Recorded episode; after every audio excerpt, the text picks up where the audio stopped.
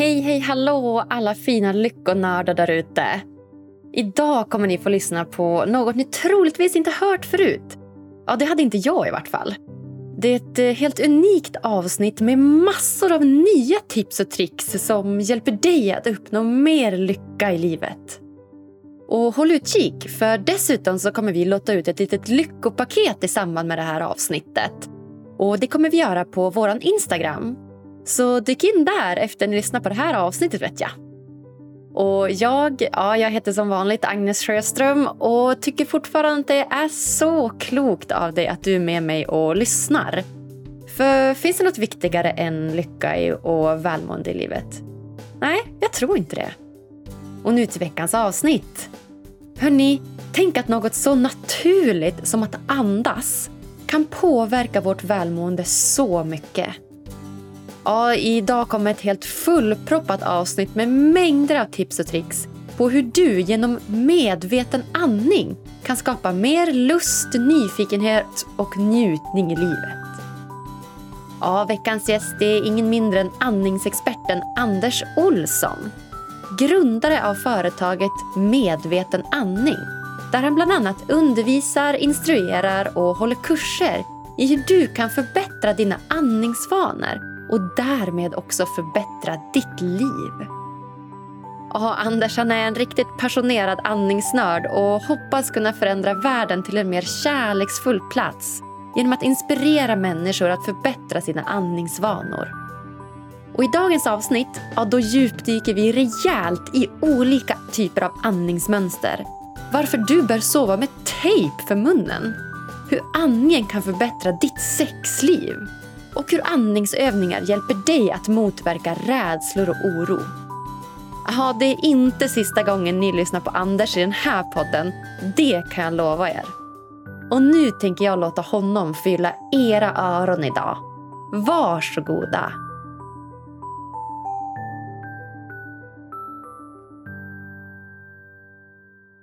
Då säger jag varmt välkommen till Lyckopodden, Anders Olsson!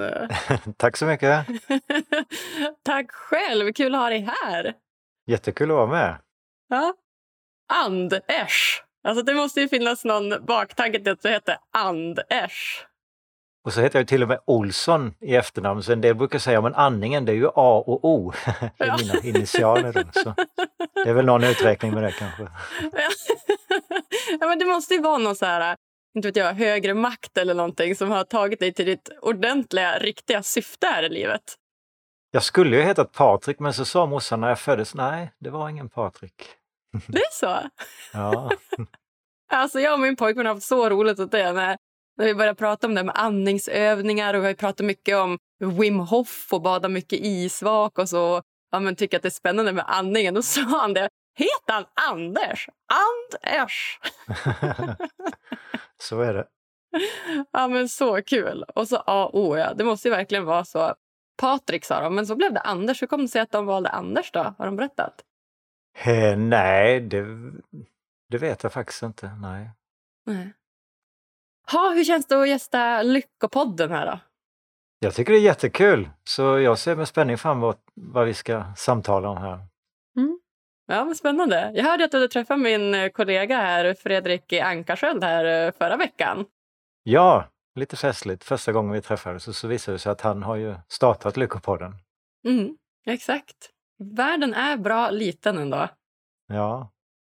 Ja, nej, jag tycker också det ska bli superspännande. Vi ska ju prata om ett ämne som är kanske det mest naturliga som vi människor gör på jorden, som nämligen är då andning. Det är ju det, samtidigt är det väldigt bortglömt. Det är ju få av oss som går omkring och tänker på det och det är ju så det är menat. Ju. Det är klart att det ska sköta sig självt. Enda gången vi tänker på det egentligen, det är väl när det inte fungerar så bra. När vi tränar kanske och känner att vi, vi har inte fått tillräckligt med luft. Eller när vi har trånga luftvägar, täppt näsa och så vidare.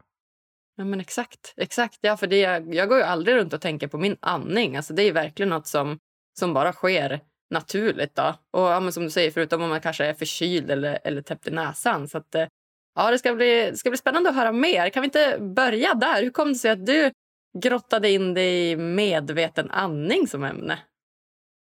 Ja, jag hade ju då eh, börjat översätta lite böcker från engelska till svenska och så hälsoböcker då. En handlade om vikten av att dricka vatten, en tog upp eh, träning från ett mer från ett perspektiv där det är viktigt att lägga en, en lågintensiv grund, en aerob grund, där man eh, tränar på det sätt som vi troligtvis fick tidigare i, i vår historia. En mer, man gick ut och högg lite ved eller tvättade i bäcken eller eh, vandrade långa sträckor. Det får vi inte så mycket idag. Vi kanske sitter i bil hela dagarna eller framför en dator hela dagarna och sen två gånger i veckan så drar vi till gymmet och kör skiten ur oss och då, då får vi inte den där, bygga upp den där grunden som vi behöver.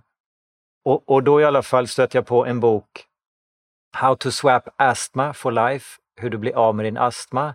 Och då var den bara fokuserad på i stort sett andning.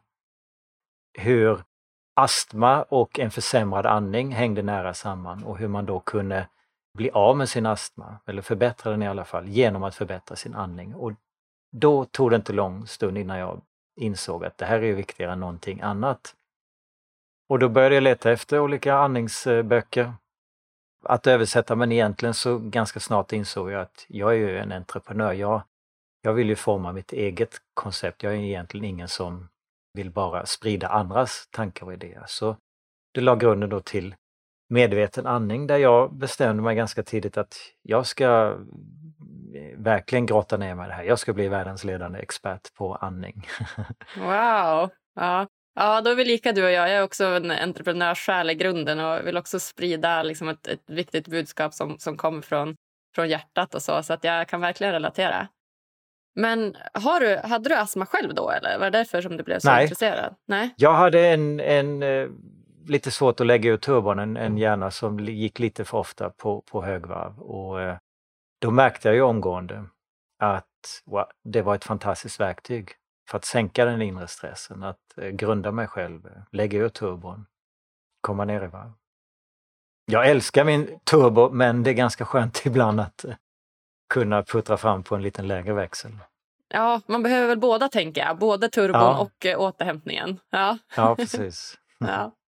Ja, nej, men så spännande. Jag har kommit i kontakt med det här ämnet eh, på lite olika håll på slutet, just det här med andningen. Och, ja, men dels som jag sa där så eh, har vi badat mycket isvak och så här uppe i Norrland och kommit i kontakt med Wim Hof som är väldigt stor på andningsövningar.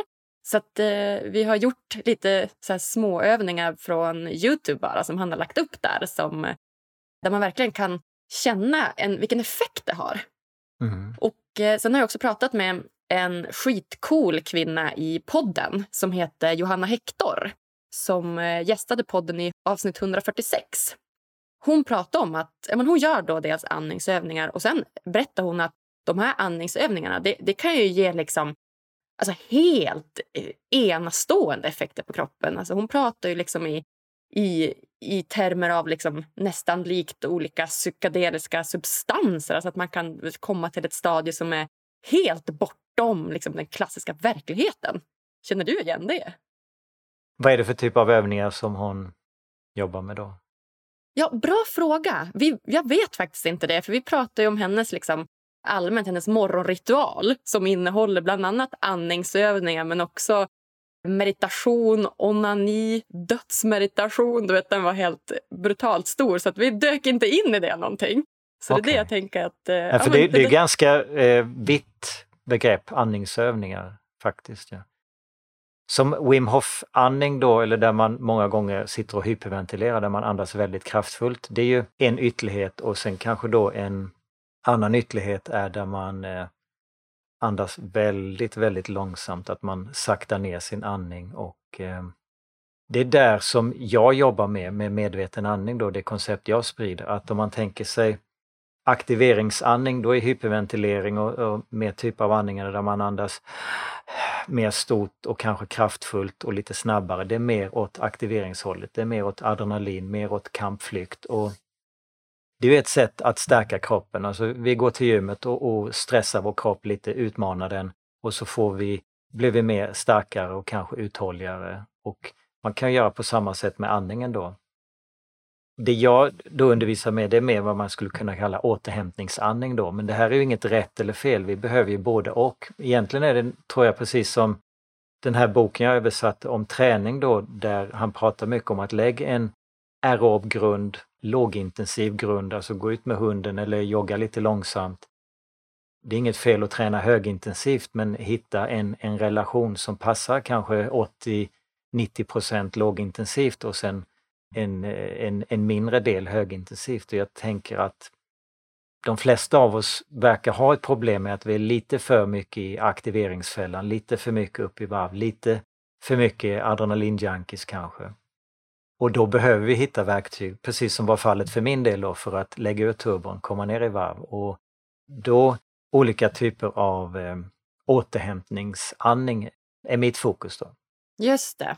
Så det, eh, man kan säga att det finns liksom lite två ytterligheter här. Då. Att en som liksom aktiverar kroppen väldigt mycket som är liknande mer Wim Hof-style och sen så finns ju den andra vägen som du undervisa lite mer i som är mer kanske återhämtningsandning. Då. Ja, och det är ju den mer tråkiga. Alltså det ser ju, många tycker det ser coolt ut när man sitter där och, och flåsandas och så får man direkt en effekt att man efteråt känner sig väldigt lugn och avslappnad. Det, det är mer en, kanske då en eh, kortsiktig effekt, det är inte säkert att den sitter i över tiden. För det jag har kommit fram till att när jag utvärderar olika metoder och testar om de fungerar bra för mig, och det, det är ju vad har hänt med min personliga utveckling? Hur, hur, ser det ut om ett år, tre år, fem år?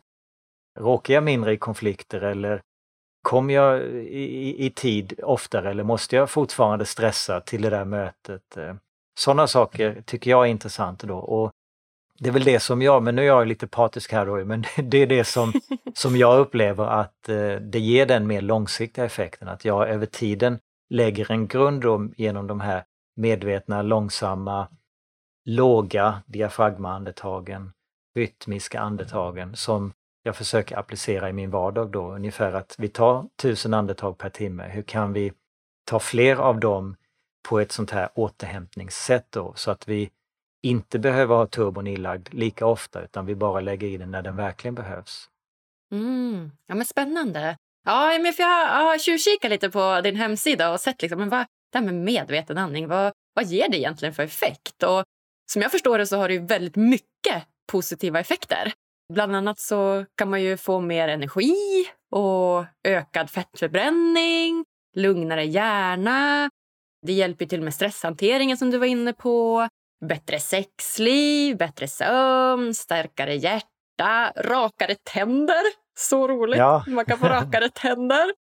Ja, men förbättrade idrottsprestationer och motverkar rädslor och upplever mindre oro och ökad andlig utveckling. Men alltså, du vet, man kan ju bara, listan är, är ju lång så det finns ju mycket positivt med det här som jag förstår. Ja, och är man kritisk så kan man tycka att ja, det där finns ju ingen trovärdighet. Det låter ungefär som andas och så, så blir hela ditt liv bättre på alla plan. Men, men jag har ju inte hållit på med det här. Det är 12 år sedan jag eh, bestämde mig för att eh, grotta ner mig i det här ämnet. Jag, såklart hade det bara stannat vid att jag hade fått effekt, då hade jag ju inte hållit på med att sprida det. Men grejen är att det är så otroligt många som får positiv effekt och då med förhållandevis ganska enkla medel. Alltså det, det är inte raketforskning jag pratar om, det är precis tvärtom. Det är nästan eh, förvånande att man kan ha ett yrke där man lär folk att andas men uppenbarligen behöver vi det. Och, och då, då, är det helt enkelt att aktiveringsandningen, stressandningen, den företrädesvis genom munnen, den är högre upp i bröstet, den är snabbare. Allt det här som de flesta av oss kan känna till, eller känna igen att lite, nu överdriver jag idag, men munandning, stressandning, snabb andning, ytlig andning, eh, det, det hänger samman och, och, även med rädsla och oro. Till exempel om jag har panikångest, det är ju en, ett, en ytterlighet på, på stressskalan då, där jag är kanske maximalt stressad. Har jag panikångest, kommer till sjukhuset så får jag ofta en påse att andas i. Mm, just det. Och, och den, att den fungerar det är ju för att vår andning den syftar till att ha balans mellan syre och koldioxid.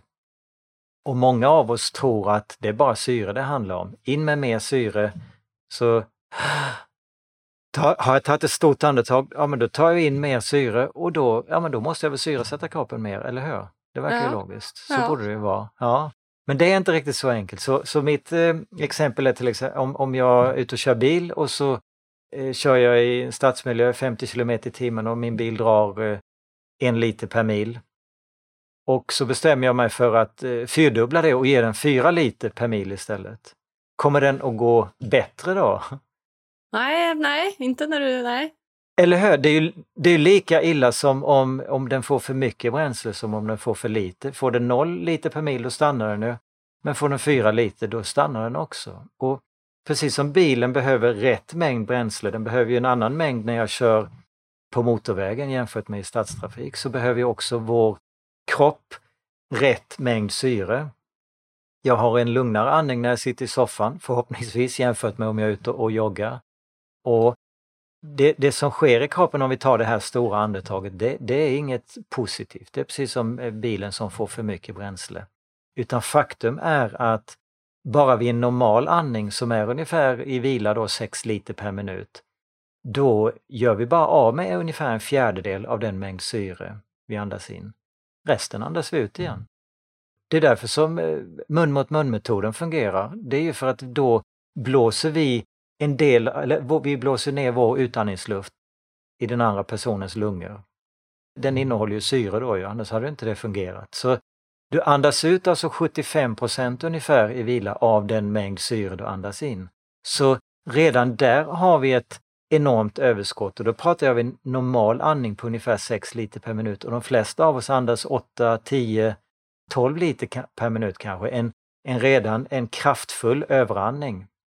Och att då ta ett stort andetag in, ja det fyller ingen funktion mer än att du får då obalans mellan syre och koldioxid. Du får för mycket syre.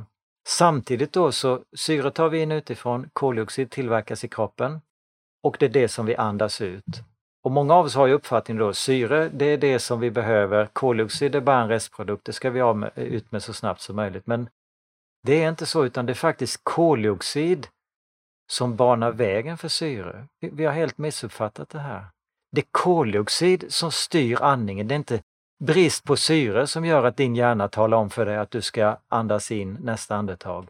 Utan det är överskott på koldioxid som triggar vårt andningscentrum i hjärnstammen där vi har massa överlevnadsfunktioner som eh, hjärtslag och matsmältning och så vidare. Och det är när, när koldioxiden produceras i kroppen och då når den till en viss nivå och så säger då andningscentrum att nu har vi nått till den nivån när vi ska initiera en inandning. Så om koldioxiden då styr kroppens viktigaste funktion, vår andning, då kan det ju rimligtvis inte bara vara en enkel simpel restprodukt utan den är istället extremt viktig. Så det är den här balansen det handlar om och då kan vi stressa kroppen genom att göra olika typer av kraftfulla andningsövningar där vi tar in mer syre och då andas vi också ut eh, mer koldioxid. Så vi höjer syretrycket i kroppen och vi sänker koldioxidtrycket och då tvingar vi kroppen att anpassa sig och hantera det. Och det, det kan ju vara bra i dagens samhälle där vi har lite för mycket bekvämlighet. Det är en av Wim Hofs eh, hörnstenar att vi är lite för bekväma så här kan du nu köra den här andningsövningen eller här kan du hoppa i den här isvaken för att eh, stressa din kropp lite för att få den att eh, vara på tårna så att vi inte liksom eh, går ner i bekvämlighetsträsket. Men, men, det som sker då när vi tar in lite för mycket syre, det är viktigt att, att, att tänka om.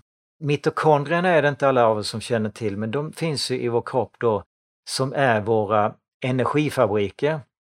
Det är där merparten av vår energi ska tillverkas. Och de kan man se som förbränningsugnar, brukar de kallas.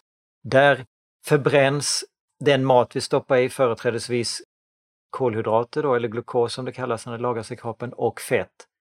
Så fett och eh, eh, glukos är vårt huvudsakliga bränsle. Och de förbränns i mitokondrierna tillsammans med syre.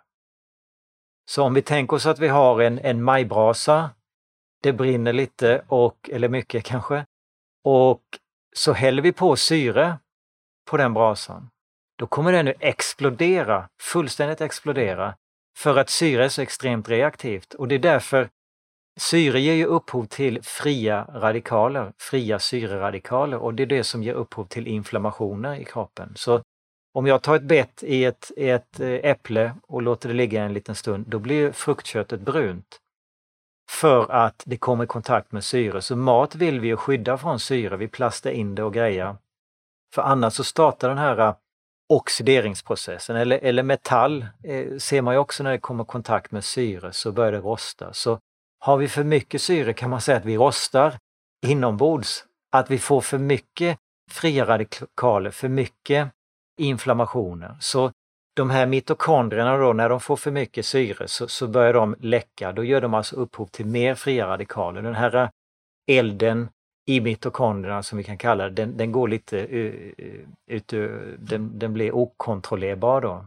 Och koldioxid då är då en motkraft, så om syre ger upphov till fria radikaler så, ger, så är koldioxid en antioxidant. Om syre är, är reaktivt så är koldioxid stabilt. Om syre ökar den här elden, får den att brinna mer, så gör koldioxid att den brinner mindre. Så, så Därför finns det koldioxidbrandsläckare. Om du har en eld så kan du spruta koldioxid på den för då tränger du undan syret och då slocknar den. Så det här måste vi ha balans då, de här eldarna i mitokondrierna där upp till 90 procent av vår energi tillverkas. Det här steget med att tillverka energi där, det är indelat i flera olika steg för att det är så komplext och för att inte den här eh, reaktiva syret ska, ska eh, liksom börja bli, bli okontrollerbart. Ungefär som ett kärnkraftverk, då har vi en reaktorhärd och sen har vi styrstavar. Vi behöver en härd men vi behöver också hålla den inom kontroll så att den inte går överstyr. Och då finns styrstavarna. Så, så koldioxid kan nästan ses som våra styrstavar då. Och det är det som blir ett problem när vi andas lite för mycket, att vi sänker koldioxidtrycket. För det är inte bara då att koldioxid initierar inandningen, talar om för syret ungefär, inviterar syret in i kroppen. Så man kan till och med se syre som yang-energin, den maskulina energin, medan koldioxid då, det är yin-energin, det är den feminina energin. Så syre är någonting som kommer in utifrån. Koldioxid är någonting som inviterar syret in i kroppen.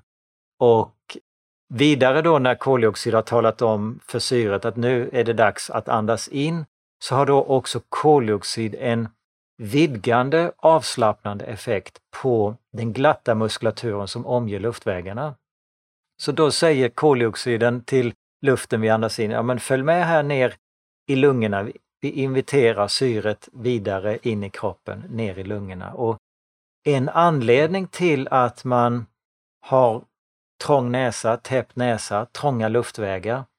Det kan helt enkelt vara att vi har sänkt vårt koldioxidtryck, så en person som är på väg att få eh, en astmaattack har troligtvis sänkt koldioxidtrycket och då är det en försvarsmekanism från kroppen att det här är inget bra, vi kan inte ha så här lågt koldioxidtryck.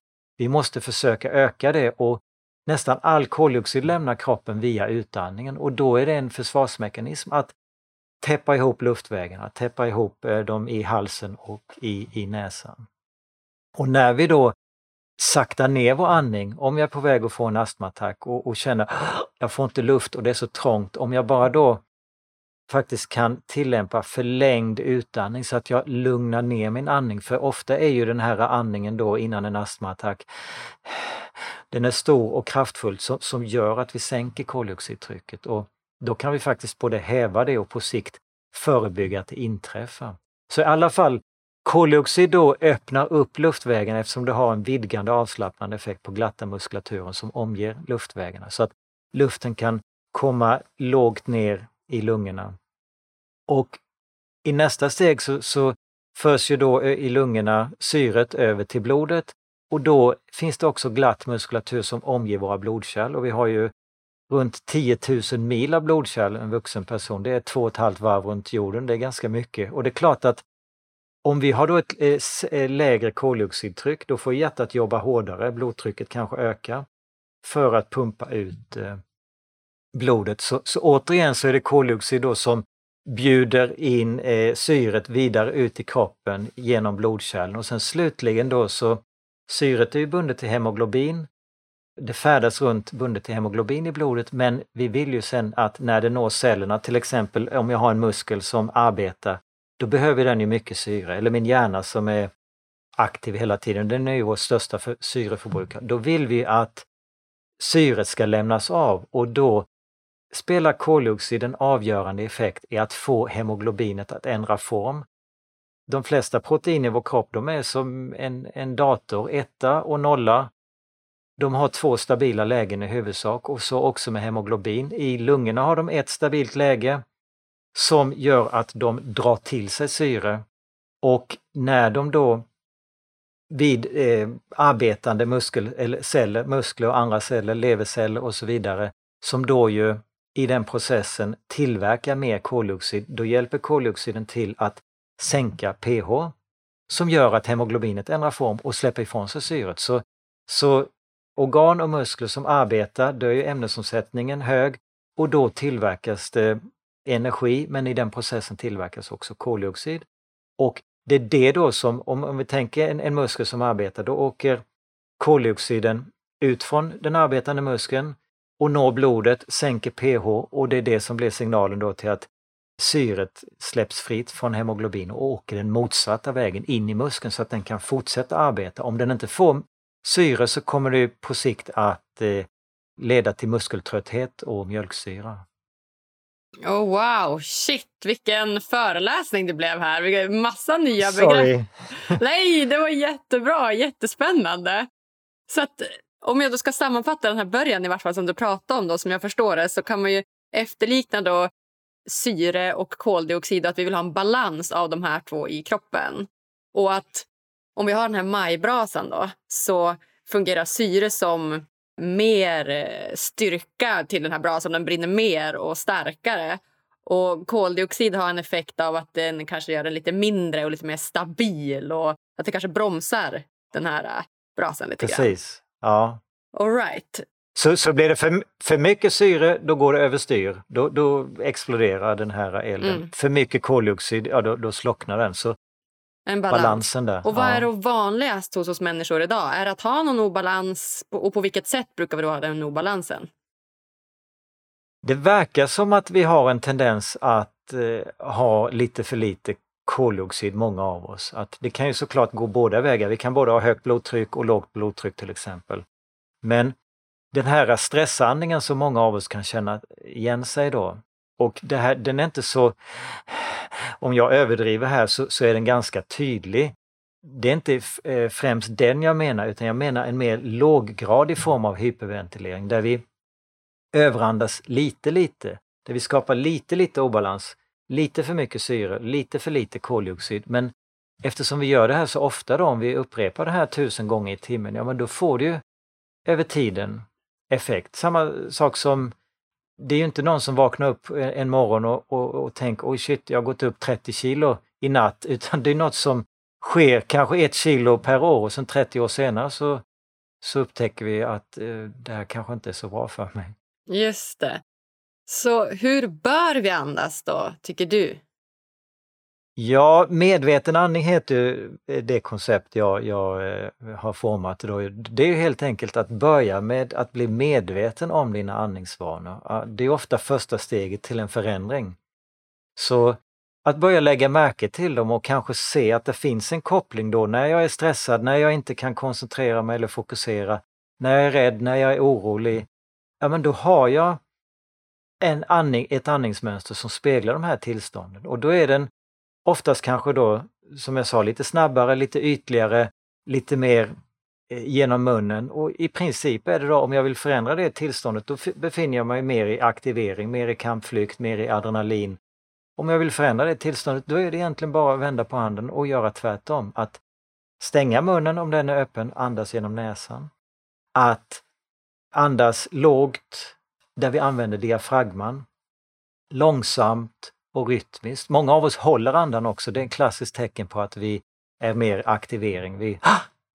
Ungefär om vi överdriver, liksom hjälp, vad är faran? Och så ah! drar vi efter andan och så slutar vi andas. Och så gör vi troligtvis väldigt ofta när vi koncentrerar oss till exempel framför datorn. Så, så man kan säga att det vanligaste kanske är helt enkelt att vi växlar mellan att vi har foten på gaspedalen och att vi överandas lite, den här låggradiga hyperventileringen då. Eller att vi har foten på bromsen där vi slutar andas. Och det är klart att det är, det är en stress för kroppen, så, så hjärnan som är vår största syreförbrukare, den utgör ju bara ett, ett par procent av kroppsvikten men eh, tar om hand om hela 20 procent ungefär av vår totala syreförbrukning. Så om vi i ena sekunden ger hjärnan för mycket syre, oj nu måste jag hantera för mycket. Och sen i nästa sekund så, stry, sekund så stryper vi tillflödet. Det, det är ju... Hjärnan mer än någonting annat vill ju kunna förutse framtiden. Liksom vi tänker om, om fyra timmar ska jag äta lunch eller imorgon ska jag göra det. Om, om vi inte har koll på vad som ska hända framöver så blir ju hjärnan lätt stressad och det den vill ha mest koll på mer än någonting annat, det är ju, det är ju helt enkelt syre. Om, om, om du skulle fråga din kropp nu, vad, vad, vad vill den ha?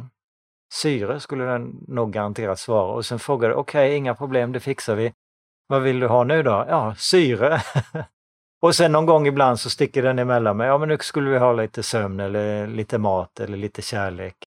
Men överlag så är det ju, vi lever ju från ett andetag till nästa. Så när då hjärnan inte kan på ett bra sätt förutsäga hur syretillgången kommer att, att, att bli så blir den ju ganska stressad och då blir det viktigare än någonting annat. Men problemet är ju då att många av oss har ingen referensram. Vi vet inte vad det innebär att återvända till baslinjen som en, en tennisspelare har varit fram vid nät eller ute vid eh, ena eh, sidan och, och, flaxat. Och då vet den att okej, okay, tillbaka till baslinjen, där har jag störst chans att kunna möta nästa slag på ett optimalt sätt, att, att grunda sig.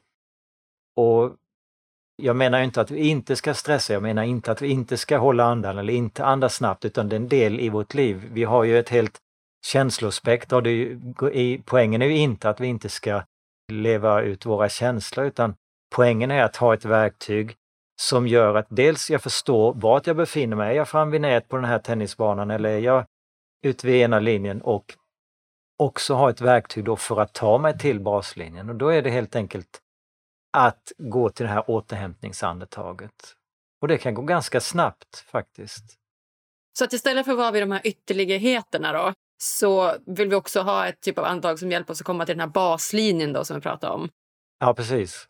Då var du inne på någonting där att vi ska stänga munnen och andas i näsan. Är det för att få då mer långsamt och grundat andetag? Eller varför gör man det? Ja, så skulle jag vilja säga. Alltså, munandning är ju ett mer, eh, vad ska man säga, eh, barbariskt, men det är det ju inte. Det är ett mer eh, grovhugget sätt att ta in luften på. Näsan är ett mer finstämt sätt. Så om du andas in genom munnen, då drar du ner luften i luft, lungor och luftvägar ofiltrerad. Den är kallare, den är torrare och mängder av bakterier, virus och partiklar kommer ner i luftvägarna vilket gör dem trängre, irriterade, inflammerade och då automatiskt så tvingar du andningen högre upp i bröstet för det blir alltså helt enkelt svårare att få eh, en, en, en låg diafragmaandning genom munnen. Och du andas också per automatik lite snabbare, lite större. Luftflödet blir mer kaotiskt så luftflödet, de tar ut varandra liksom, de går luftströmmar som går i olika riktningar. Och om man jämför då med näsan, den är designad då för att driva luften lägre ner i lungorna. Den, här värms luften, den fuktas och mycket av de bakterier, partiklar och virus som finns i inandningsluften, de fastnar i näsan. Så det finns jättemånga fördelar med att andas genom näsan. Okej, ja, vad spännande. För att Det var ju en annan del som vi var inne på att prata om jag tidigare med hon Johanna då, som vi pratade om tidigare. Hon sover ju med tejp för munnen. Ja, okej. Okay. Det var också en sån grej som jag gärna ville dyka in mer på. Bara, varför då? Eller så, vadå sova med tejp runt munnen? Men då hade vi så mycket annat att prata om så att jag lämnade det också då till, tills den gången jag skulle prata med en sån som du, en andningsexpert. Men vi var ju inne på det lite grann här då, för jag såg att på din hemsida har du nämligen sprungit maraton med tejp för munnen. Ja, ett halvmaraton var det i och för sig. Men, ja. Halvmaraton, men ändå. Kan du inte berätta mer? Vad är grunden till det? Är det just för att få den här lugnare andningen eller var, varför gör man det? Ja, eftersom näsan har ett litet större motstånd så saktar det automatiskt ner andningen då. Ja. Så det är motsatsen till stressandning. Så Frågan är ju när vi behöver lägga i den här turbon och många av oss tror jag vi lägger i den lite för snabbt. Vi, vi går till munandning lite för snabbt eller vi går till ytlig bröstandning lite för snabbt och, och då, då är det inte lika effektivt. Så anledningen till att jag sprang det här halvmaratonet, jag hade ju silvertejp ett helt varv runt huvudet, det, det var ju det var ju för att väcka lite uppmärksamhet. Det var ju för att få folk att fundera om eh, det överhuvudtaget, eh, hur de andas när de springer. De trodde jag, tyckte jag verkade dum i huvudet när jag sprang där i spåret men det, det bjöd, bjöd jag ju på. Men det är klart att det förstår jag ju att, att de tyckte för det såg ju lite konstigt ut onekligen. Mm. Men, men jag har ju själv tejpat munnen eh, på natten i, i, över tio år. Ju. Mm. Ja, det, det är ju ett sätt att säkerställa då att man andas genom näsan. Och Många gör det utan att man är medveten om det på natten. Och, och då, då är det ju återigen om vi tänker att munandning är mer aktiveringsandning, näsandning är mer återhämtningsandning. Vilket tillstånd ska vi befinna oss i när vi sover? Ja, Inte aktivering, eller hur? Det är Nej. återhämtning. Ja. ja. Så, så det är ju logiskt ur många aspekter och det som är poängen är att det kostar inte särskilt mycket att testa. Alltså, visst, det finns en mental aspekt eh, som hjälp, jag kommer inte få luft om jag gör det, jag kommer att dö.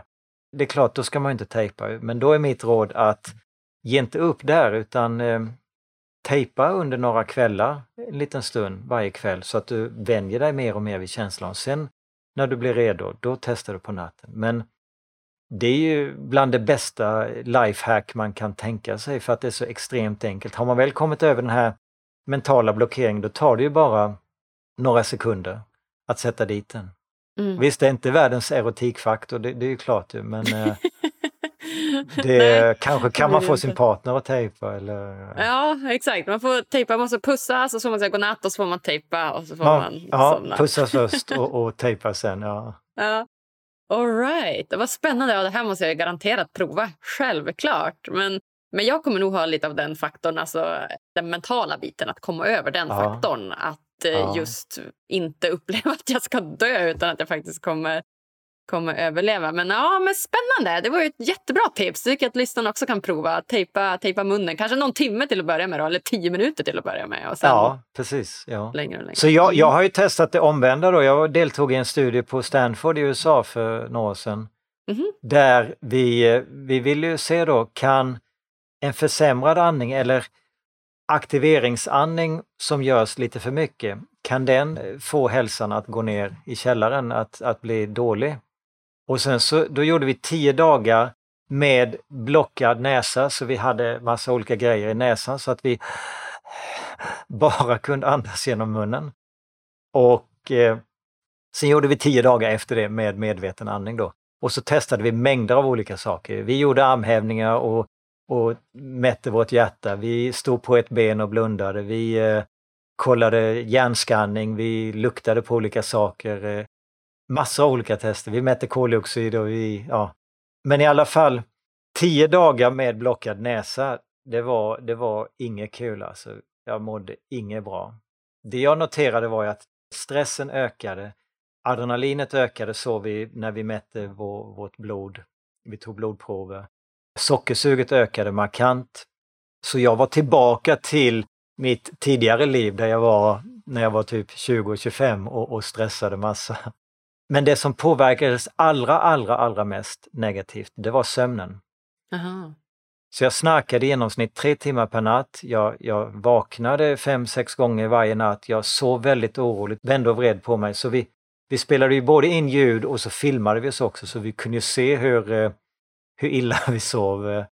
Jag var torr som en öken i munnen och jag var ju liksom inte utsövd när jag vaknade på morgonen. Nej.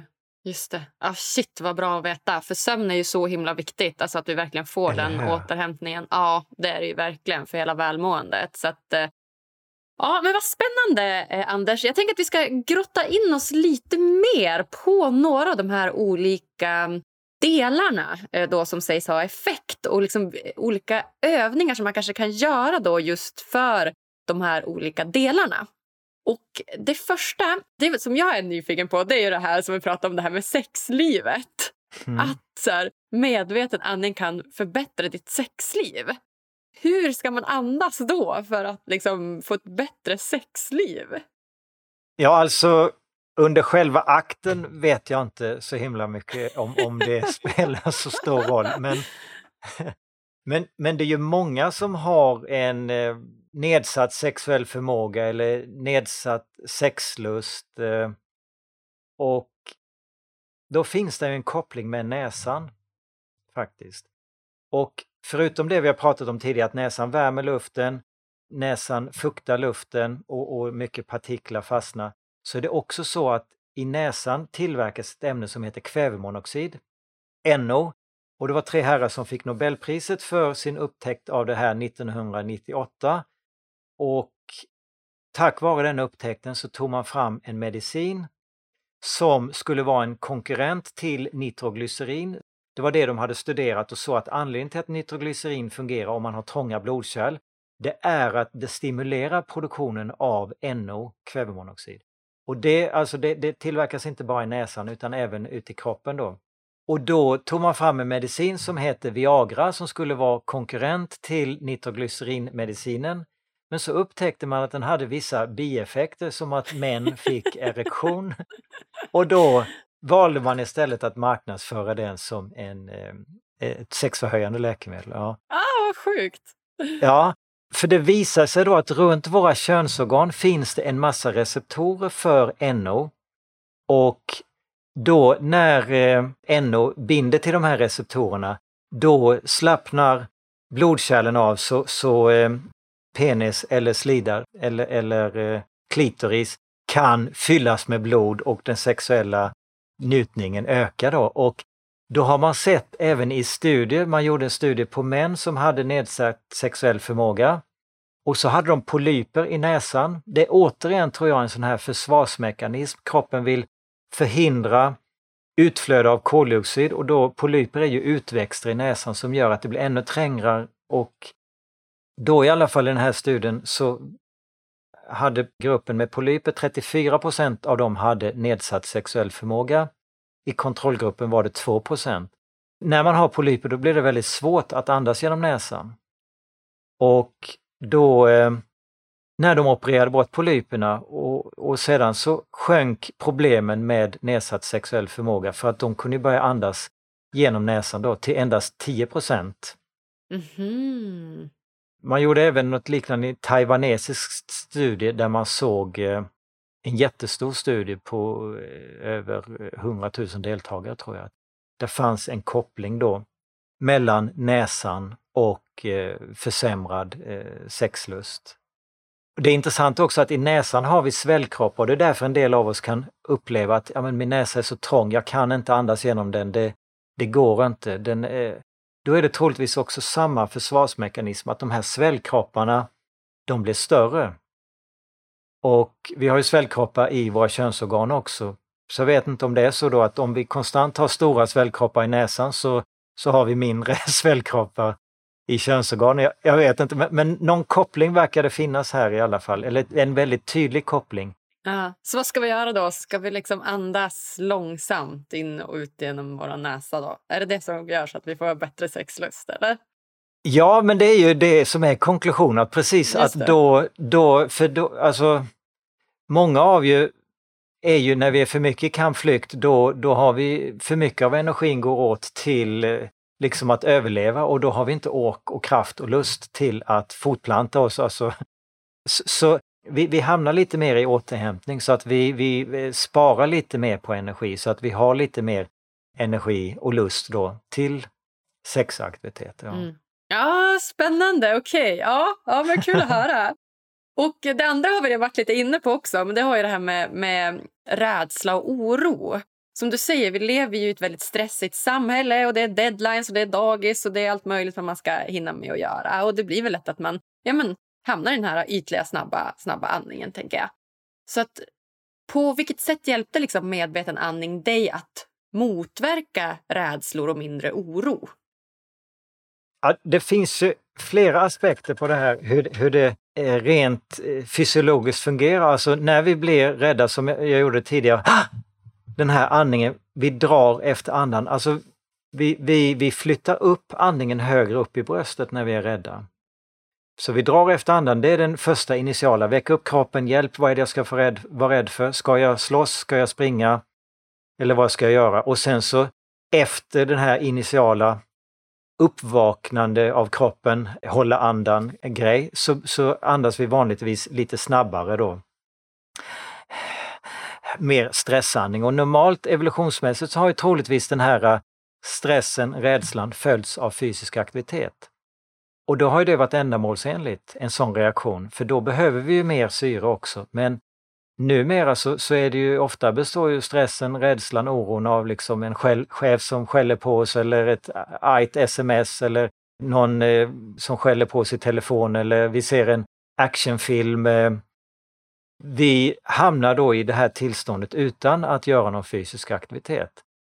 Men andningen blev fortfarande snabb och ytlig. Man kan nästan se det som att tidigare evolutionen så sprang vi ifrån en tiger, vi la benen på ryggen och liksom sprang fysiskt ifrån det vi var rädda för. Nu springer vi ifrån våra rädslor med vår andning där vi då, för mycket rädslor och oro finns ju i eh, magtrakten. Fjärilar i magen eller eh, oj nu ska jag göra något jobbigt och sen går vi på toaletten och blir lösa i magen eller eh, det kan vi alla känna till eller känna igen. Och ett sätt att inte komma i kontakt med det här jobbiga, det är att flytta upp andningen då. Men det är ju bara en kortsiktig strategi, den är inte långsiktigt hållbar, utan det vi gör istället då är ju att vi, om vi fortsätter med den här ytliga andningen, då ger vi utrymme till det här jobbiga att växa till sig. Istället för när vi anammar då diafragmaandning, då är det som att gjuta olja på vågorna och få den här eh, rädslan. Alltså vi har ju rädsla av en anledning, de finns ju där, de är ju bra, men problemet för många av oss är att de har tagit överhand, att de styr oss mycket mer troligtvis än vad vi vill erkänna, än vad vi tror. De är djupt begravna så vi är inte medvetna om att de här förändrade andningsmönstren kan spåras till att vi troligtvis har en massa trauma som vi har flytt ifrån. Då. Mm. Just det, jag fattar. Så då igen är det tillbaka till den här mer grundade andningen genom näsan. Ja. Hellre då för att minska rädsla ja. och oro. Ja. All right. ja, Men... det, det, det, det, är den ena po eh, poängen. Den andra är att det finns en, en rolig figur som heter homonculus. Mm -hmm. Ja, när man ritar den personen då så är det för att eh, visa hur stor representation tar olika kroppsdelar i hjärnan. Då är händerna, de är gigantiska, för vi har ju sån här fingerfärdighet och det är klart att det är stort utrymme i hjärnan så att vi kan röra tummar och fingrar och, och, eh, och göra en massa grymma saker. Men, och fötterna, de är ganska stora, könsorganen relativt stora. Men det som kommer tvåa efter händerna, det är kanske lite otippat då, men det är alltså läpparna och tungan. Mm. Så om jag spänner mina händer så här, då kommunicerar jag till hjärnan att nu är det stress, nu är det kamp och flykt, nu gäller det att vara alert och aktiv. Och samma sak då om jag har munnen öppen. Munnen öppen och tungan inte på plats i gommen, tungan i, i botten av, av munnen. Då eh, talar jag om för hjärnan att nu är det stress. Om man jämför då med när vi stänger munnen, för ihop läpparna, tungan upp i gommen, då talar vi om för hjärnan att att nu är det lugn och ro. Det är därför ett barn tycker om att suga på tummen eller vill ha napp. Ju mer osäkra de är, desto större behov troligtvis av napp eller suga på tummen. Mm, spännande! eller en det... man, man som eh, ligger och tittar på fotboll och, och eh, dricker öl och eh, håller sig i skrevet. Det är kanske ungefär samma sak. Ja. Att kommunicera till eh, hjärnan att det, det är lugn. Eh, Just det. Ja. Lugnt och skönt här. Ja. Ja, men alltså det känner jag, jag känner ju det nu. Jag, sitter ju framför dig och du vet, har öppen mun bland annat och stänger den bland annat du vet, nu medan du pratar. Och jag märker att så fort man du vet, öppnar den, ja, men då så blir man ju mer liksom alert. Och så fort du liksom ja. stänger den, då är det ju som att hela andningen gör automatiskt att du direkt blir lugnare. Ja, ja mm. precis. Mm. Så när vi är stressade och oroliga, då är vi ofta antingen i huvudet eller hjärtat eller magen. Det bästa är att gå till lungorna. Nu stänger jag munnen och så fokuserar jag på mina lungor. Ja, men då synkroniserar vi ihop hjärthjärnan med, eller hjärnhjärna, hjärthjärna och maghjärna. mm. med, med hjälp av våra lungor. Vad fint! Men om du får nämna då två stycken av dina favoritandningsövningar till våra lyssnare. Vilka skulle det vara då? Ja, den ena är ju då att göra fysisk aktivitet, till exempel att gå en promenad och bara andas genom näsan och samtidigt förlänga utandningen lite. Och det du kan göra då är att räkna steg så att du tar Säg att du tar tre steg på inandning och fem eller sex steg på utandning. Du ska hitta en rytm som funkar för dig men att poängen är att ta lite fler steg på utandning än inandning. Då saktar du ner din andning. Då ökar du den här koldioxidtoleransen i din kropp. Okej, det var ju jättebra och så enkelt. Det blir en form av meditation det ju. Det blev som gående meditation faktiskt. Ja. ja. Perfekt! Alltså gud vad bra. Och den andra då? Den andra jag skulle rekommendera, ja men det är ju det här att när vi är på väg att tappa tålamodet, när vi är på väg att bli arga eller stressade och känna att oj, nu går jag i en riktning dit jag helst inte skulle vilja, men någonstans inom mig finns det en massa installerade program som bara exekveras nu och tar mig i den riktningen trots att jag inte vill det. Jag har ingen chans att stå emot dem. Då är det att eh, tillämpa ett andningsankare helt enkelt där du flyttar fokus från var det nu är din stress finns, där du är på väg att tappa tålamodet. Om det är hjärnan, hjärtat eller, eller magen, så flyttar du fokus till lungorna. Du stänger alltså munnen, du förlänger utandningen lite och sen föreställer du ett ankare som sjunker lägre och lägre och lägre och lägre ner i takt med att du då du bara förlänger utandningen lite. Och sen bara släpper du in luften på inandning. Man kan blunda om man vill. När jag började med det här och kände att när jag är på väg att bli förbannad på mina barn och det vill jag inte för jag ångrade mig alltid efteråt och jag hade en tendens att bli det lite för ofta. Jag bytte också miljö då. Det var så jag behövde göra i början. Miljö och sen gjorde jag tre förlängda utandningar, tre andningsankare, andetag. Sen räckte det till slut med att bara tänka på det. Så, så, så var jag där i det tillståndet att köpa mig tillräckligt mycket tid för att inte vara slav under inlärda beteenden som tog mig en riktning som jag inte ville. Mm, verkligen. Ah, så coolt. Äh, vi måste ha en till. Nu har vi sagt så många bra. Det var gången och så var det ankaret. Har du någon fler andningsövning som du vill rekommendera? Ja, det, det, den, eh, det beror på lite hur man är som person, men många av oss eh, har en tendens att, att, att prata en hel del och just om vi vill nå fram i vår kommunikation så ett enkelt andningstips är helt enkelt att andas in genom näsan innan du ska säga någonting. Då köper du dig själv lite mer tid som gör att kanske det som kommer ut ur din mun blir lite klokare. Att ja. Istället för att vara i aktivering och reagera mer, eh, respondera väldigt reaktivt så, så, blir det lite mer eftertänksamhet. Eh. Mm. Jättebra, nästan retoriktips här. Ja. Vad fint! Gud vilka bra tips Anders! Och eh, om vi går till dig själv då, har du någon rutin som du utför liksom, dagligen eller veckovis där, som, som har med andningen att göra som har hjälpt dig genom livet? Jag gillar den här koldioxidträningen på olika sätt. Då. Alltså dels är det att jag tejpar munnen på natten och dels så när jag gör fysisk aktivitet så gör jag ju det mestadels genom näsan. Sen använder jag också en andningstränare som heter Relaxator som hjälper en då. Till exempel eh, är det värdefullt för mig om jag ska koncentrera mig, om jag ska skriva texter eller eh, ja, göra något som har en deadline kanske där jag känner att oj, nu måste jag verkligen vara fokuserad här, annars så kommer jag inte att hinna i mål. Då kan den hjälpa mig då att få den här rytmiska, långsamma andningen som gör att min hjärna får ett kontinuerligt tillflöde av syre som gör att den inte känner att oj, nu måste jag gå på toaletten, oj, nu måste jag ha en kopp kaffe, oj, nu måste jag whatever, liksom skura toaletten eller vad det nu är för tokiga saker som helt plötsligt poppar upp som tar mig ifrån det jag egentligen borde göra men det känns som för stressfyllt. Så att, ja vad ska man säga, hålla stressen stången eller... Eh, mm. Ja, just det, lite fokus, liksom. hjälpa till med att fokusera på rätt saker. Ja, precis. Ja.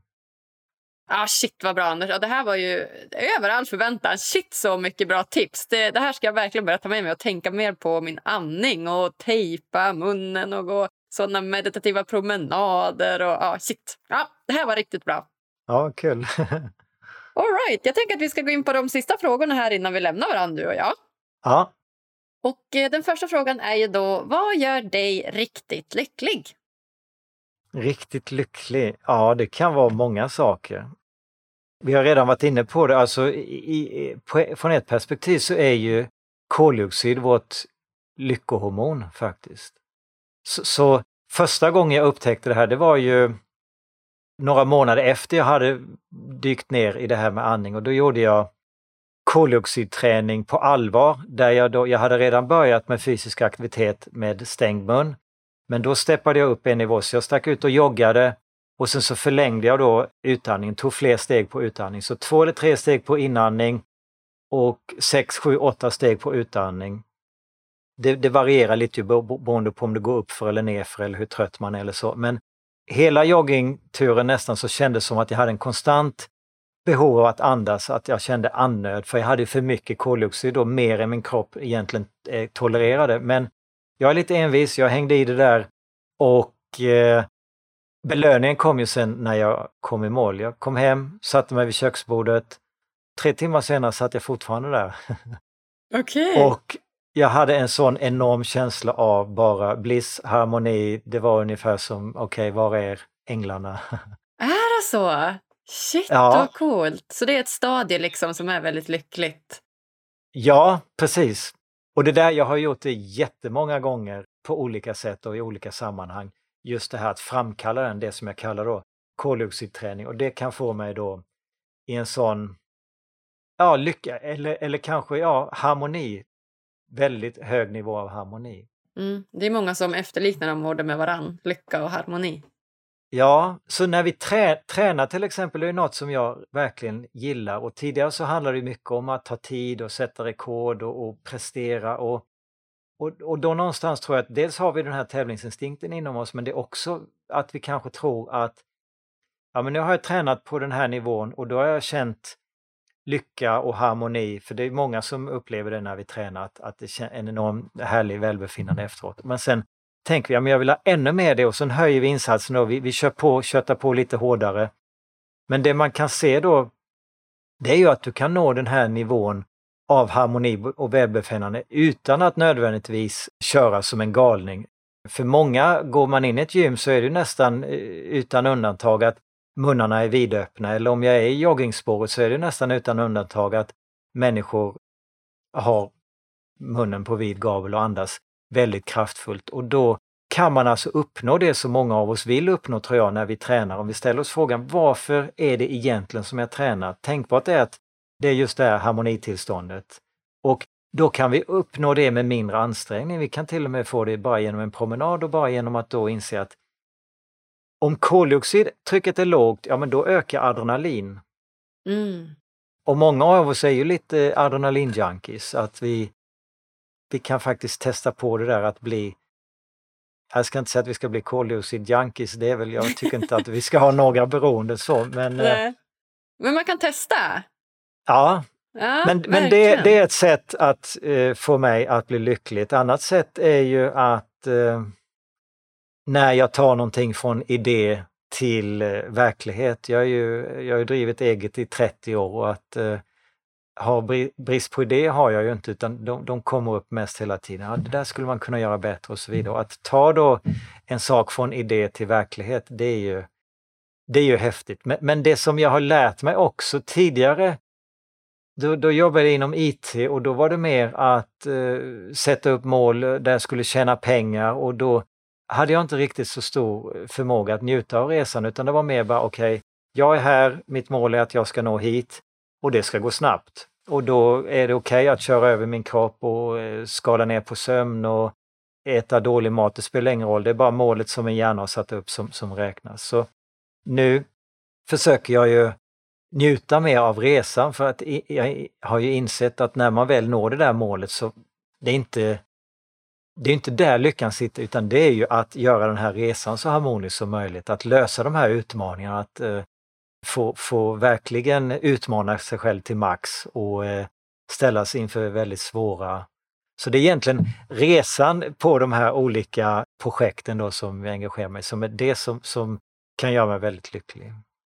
Och barn måste jag lägga till att eh, nu till helgen ska jag träffa mina älskade syskonbarn som är fem och nio, precis fyllt år.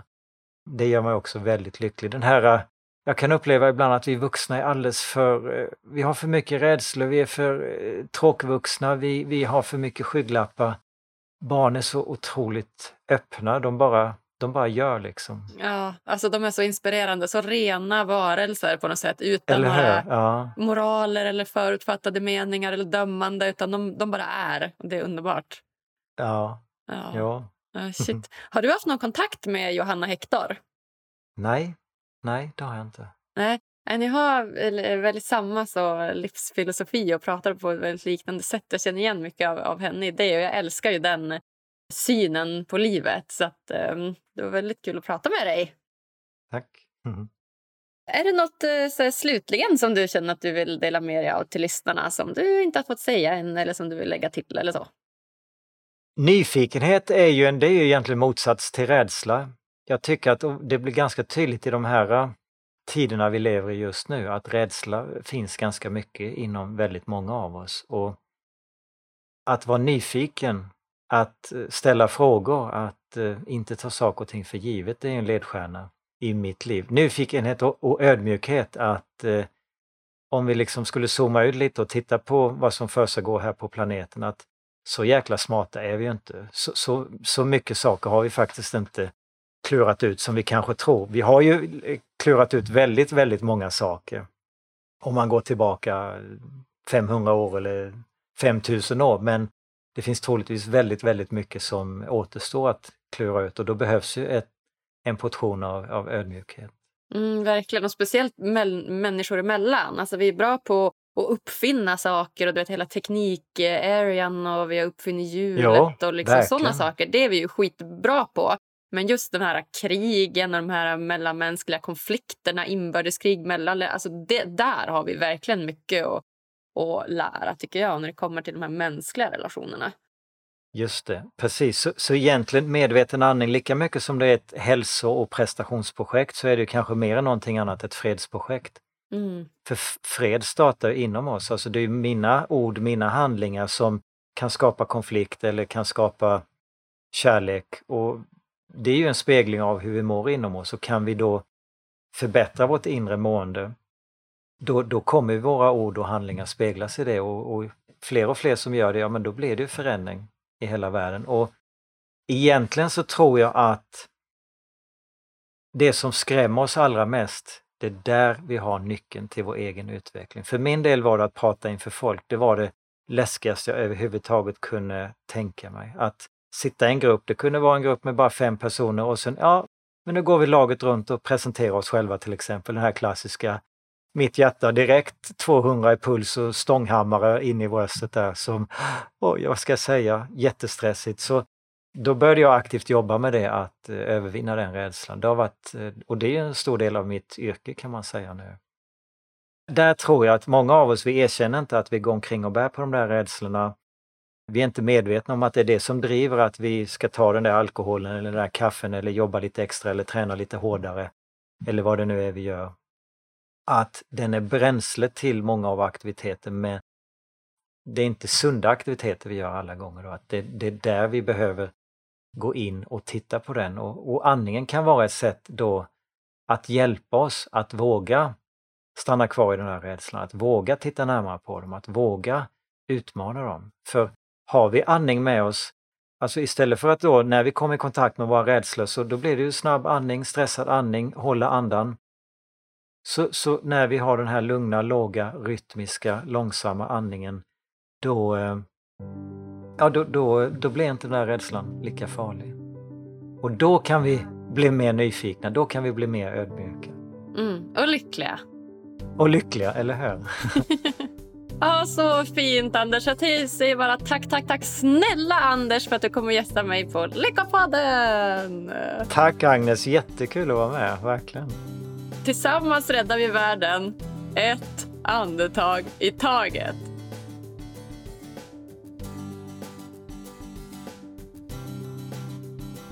Nej men shit hörni.